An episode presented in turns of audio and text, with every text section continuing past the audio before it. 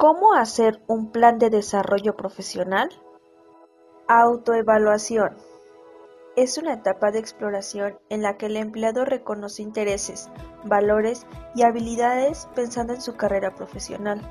Por parte de la organización, si advierte que los empleados tienen duda al respecto, se pueden utilizar encuestas de clima laboral para consultar a los trabajadores acerca de sus expectativas y la proyección que tienen dentro de la organización.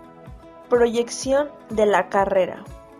El empleado consciente de sus intereses y habilidades comienza a buscar oportunidades e interesarse en diversas organizaciones y capacitaciones orientadas a ellas. Si la organización no tiene claro hacia dónde orientar la carrera de sus profesionales, es necesario que haga una autoevaluación de desempeño para reconocer el talento de la organización y poder establecer metas y expectativas claras. Todo plan de desarrollo debe establecer metas y objetivos. El desarrollo profesional necesita de objetivos y metas claras como estímulos para crecer, hay que tener en cuenta los resultados de la autoevaluación y la información obtenida de su carrera. Autoevaluación de su rendimiento y potencial.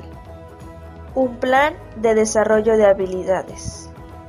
Cuando el empleado ya está totalmente integrado en la empresa, hace su trabajo y lo hace bien, llega el momento de la promoción interna. Y es clave ya que el desarrollo profesional no debe ser algo ocasional y debe planificarse en las bases de la empresa.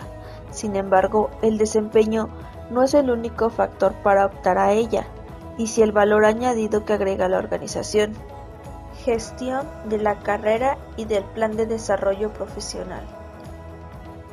Guiar al empleado en su carrera y el desarrollo profesional fomenta construcción de relaciones, los trabajos proporcionan el encuentro con otras personas de distintos sectores y áreas. Planificación continua. Se trata de adaptarse continuamente a las necesidades y tendencias que cada sector desarrolla, en especial si se trabaja en áreas vinculadas con la tecnología y el talento digital.